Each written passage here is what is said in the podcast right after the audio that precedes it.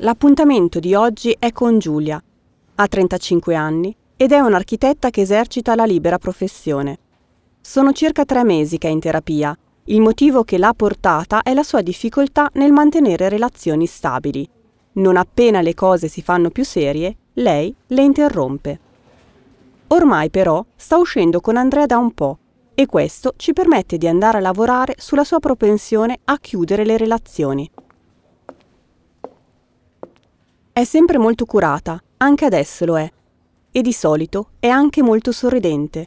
Anzi, ora che ci faccio caso, da quando ci conosciamo non è mai arrivata in studio senza il suo sorriso aperto. Mai fino ad oggi.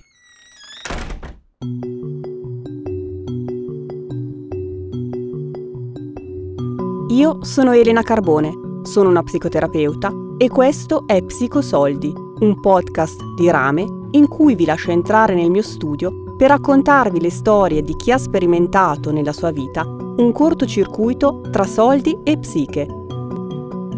Questo podcast è realizzato in collaborazione con Bright Sky, l'app di Fondazione Vodafone che contrasta la violenza di genere.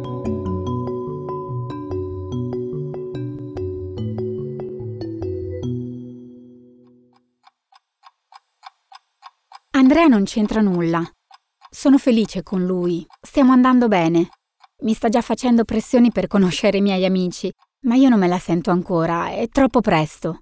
Però ne abbiamo parlato. Lui ha capito e io non ho avuto voglia di scappare, a differenza delle relazioni precedenti. Anche se dobbiamo procedere così, con calma, altrimenti mi sentirò in trappola. Ma è accaduta un'altra cosa, una cosa più grave. Una cosa più grave, dice, Giusto per lasciarle il tempo di raccogliere le idee e la voglia di raccontarmi, preparo il caffè. Il suo rimarrà lì, a raffreddarsi senza che lei lo beva, sul tavolino dove l'ho appoggiato mentre i suoi occhi si sono riempiti di lacrime. Giulia prova a parlare, ma i singhiozzi non glielo permettono. Sta cercando a tutti i costi di farli smettere, ma non riesce. Le ricordo che va tutto bene, che è in un posto sicuro, una volta che si sarà tranquillizzata, sarò pronta ad ascoltarla. Questo tassello della sua vita che non mi aveva ancora raccontato inizia quattro anni fa. Quando mi è arrivata la prima lettera dell'Agenzia delle Entrate, quattro anni fa, l'ho aperta e sono quasi svenuta. Io non avevo calcolato che avrei dovuto conservare parte dei miei guadagni per pagare le tasse. Ho sempre speso tutto, tra cene, viaggi e vestiti. Quella lettera mi ha risvegliato bruscamente da un bel sogno. So che sembra strano, ma nessuno mi aveva spiegato come funzionasse. Sinceramente nemmeno ci pensavo. Pagavo un commercialista, non avrebbe potuto avvisarmi. Neanche il mio stile di vita mi ha mai messo in allarme, perché ho sempre fatto le cose che facevano anche i miei amici. Giulia era tranquilla ma nel momento in cui viene informata di avere un debito da saldare, quella tranquillità si sgretola. Lei, che all'epoca non sapeva come funzionasse essere titolare di partita IVA, si ritrova in quella situazione, senza risparmi a cui attingere. E allora la prima cosa che può fare, perlomeno ai suoi occhi, è chiedere aiuto ai genitori. Ho chiamato papà disperata, Piangevo così tanto al telefono che pensava avessi fatto un incidente. La sera stessa sono arrivati a Milano e lui, il giorno dopo, era dal commercialista. Io invece sono rimasta con mamma che si è presa cura di me. Poi però ci sono andata anch'io. Mi sono fatta spiegare tutto. Lui mi ha informata sulle scadenze e ci siamo anche accordati di vederci ogni sei mesi per la consegna dei documenti. Per un po' di tempo sono riuscita a gestire tutto benissimo, tenevo un file Excel di gestione delle mie finanze. Ero molto soddisfatta di me.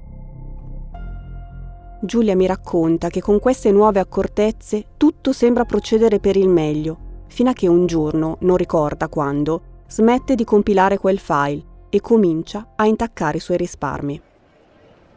Ho iniziato a spendere senza più pensare a niente, se non che avevo bisogno di quelle scarpe o di quella cena, perché me l'ero meritata. Questo mi dicevo. Dagli abiti firmati ai weekend fuori porta non mi sono fatta mancare nulla.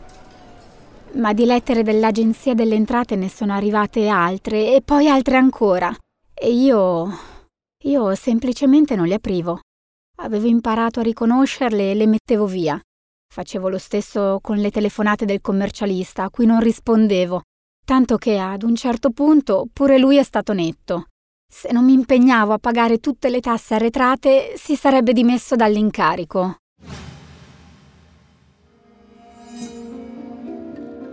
Quello che Giulia sta condividendo con me è un capitolo così privato, così segreto della sua vita, che non posso che essere contenta, perché sta finalmente togliendo quella maschera di serenità che è abituata ad indossare, permettendomi di andare oltre.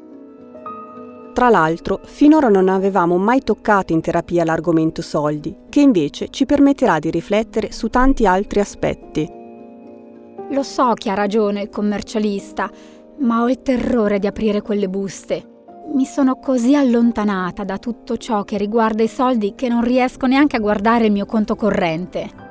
La paura di non averne abbastanza per potermi permettere ciò che voglio, la paura di dover affrontare l'argomento tasse, il terrore di non farcela. Le sue parole rimandano ripetutamente a un'emozione ben precisa, la paura. Ed è proprio iniziando a scavare dalla paura che si arriva al fil rouge del nostro percorso, ovvero arriviamo alla cognizione negativa che Giulia ha di sé, quella che la porta a pensare di non essere in grado di. È come se Giulia avesse due parti. La prima, pretenziosa, cerca gratificazioni immediate e si ribella contro il concetto di rinuncia e responsabilità finanziaria. E poi c'è l'altra, la parte desiderosa di crescere ed essere indipendente, la parte che Giulia deve andare a potenziare per diventare un'adulta in pieno contatto con sé. Quel pensiero, che mi ha condizionata da sempre, ha influenzato di fatto ogni mia singola scelta, ma come faccio a riconoscere i momenti in cui si fa strada in me? Come posso trasformare quel non sono in grado di in un posso farcela da sola? Per arrivare a questo, Giulia deve addentrarsi nel suo passato. Figlia unica e unica nipote di una grande famiglia benestante, Giulia è stata coccolata e iperprotetta per tutta la vita. È una ragazza in gamba, ma non sa di esserlo.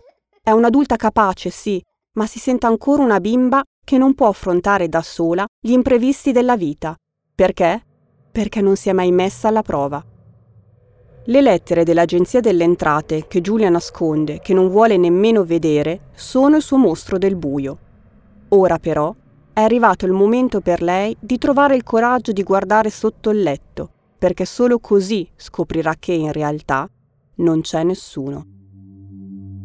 Cosa farei senza i miei genitori? Provo proprio angoscia alla sola idea di cavarmela da sola e per questo mi sento una fallita. Mi sento una bella bambolina che ha bisogno di un adulto per farcela. Anche le più piccole responsabilità quotidiane mi mandano nel panico. Finché c'è da lavorare e presentare il progetto ce la faccio. È un po' come andare a scuola. Ma la sola idea di mettermi in proprio mi terrorizza. Lo so che sembra folle, ma io calcolo e programmo come posso avere aiuto dagli altri. Sono così tante le cose che non so fare che esaurisco le mie energie a pensare a chi possa aiutarmi. Da bambini abbiamo dei bisogni emotivi che possono non essere soddisfatti, o perché i nostri genitori esagerano con le cose buone, o perché al contrario ne sono carenti. Se Giulia si sente costantemente inadeguata, è proprio perché sì, ha avuto un'infanzia piena di quelle cose belle, ma anche una famiglia iperprotettiva alle spalle, che non le ha mai permesso di muoversi, né di cadere, né di rialzarsi in autonomia. Lei chiede costanti rassicurazioni, anche con me lo fa. Vorrebbe che prendessi io le decisioni al posto suo. Ma è proprio questo il circolo vizioso che l'ha portata, alla sua età, a non sapere come si facciano le cose da grandi. Per esempio gestire i soldi. Ma a poco a poco il mio percorso si spinge oltre la sola esplorazione delle mie paure quello che intraprendo è un viaggio verso l'autenticità finanziaria e verso la libertà derivante da una gestione consapevole delle finanze. Prima però, per arrivare a costruirmi un futuro solido in questo senso, devo affrontare le lacune della mia educazione finanziaria. Il mio ruolo è accompagnarla nel comprendere che la gestione dei soldi non ha un impatto soltanto sulla stabilità economica, ma anche sulla sua indipendenza. Tra i miei ricordi emergono anche quelli legati a lei, mia madre, che per tutta la vita si è dedicata esclusivamente a me e alla casa. Non avendo mai avuto interessi, un lavoro o delle amiche, si è sempre appoggiata a mio padre. Era lui infatti ad occuparsi di tutto. Ora però, grazie alla psicoterapia, mi rendo conto che i suoi comportamenti non erano altro che modi con cui evitava situazioni ansiogene, come le questioni economiche.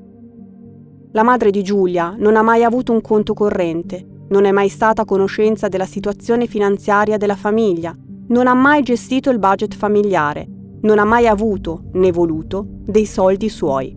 Una volta diventata mamma, ha poi trasmesso la sua ansia alla figlia e nonostante abbia cercato, almeno apparentemente, di spingerla a volere qualcosa di diverso, non le ha mai dato per davvero l'opportunità di farlo.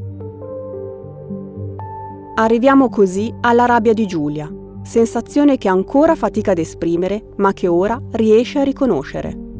È vero, sono arrabbiata con i miei genitori perché non mi hanno lasciata crescere. Mi hanno trattata come una bambola di pezza senza spina dorsale, non hanno mai creduto in me. A scuola e sul lavoro mi hanno sempre sostenuta, ma è come se il mio compito finisse sempre lì. Io però sono arrabbiata anche con me che gliel'ho lasciato fare. Anzi, sono anche impaurita che smettano di farlo. Poco alla volta è come se riuscissimo a recuperare quei pezzi mancanti che servono a Giulia per completare il puzzle.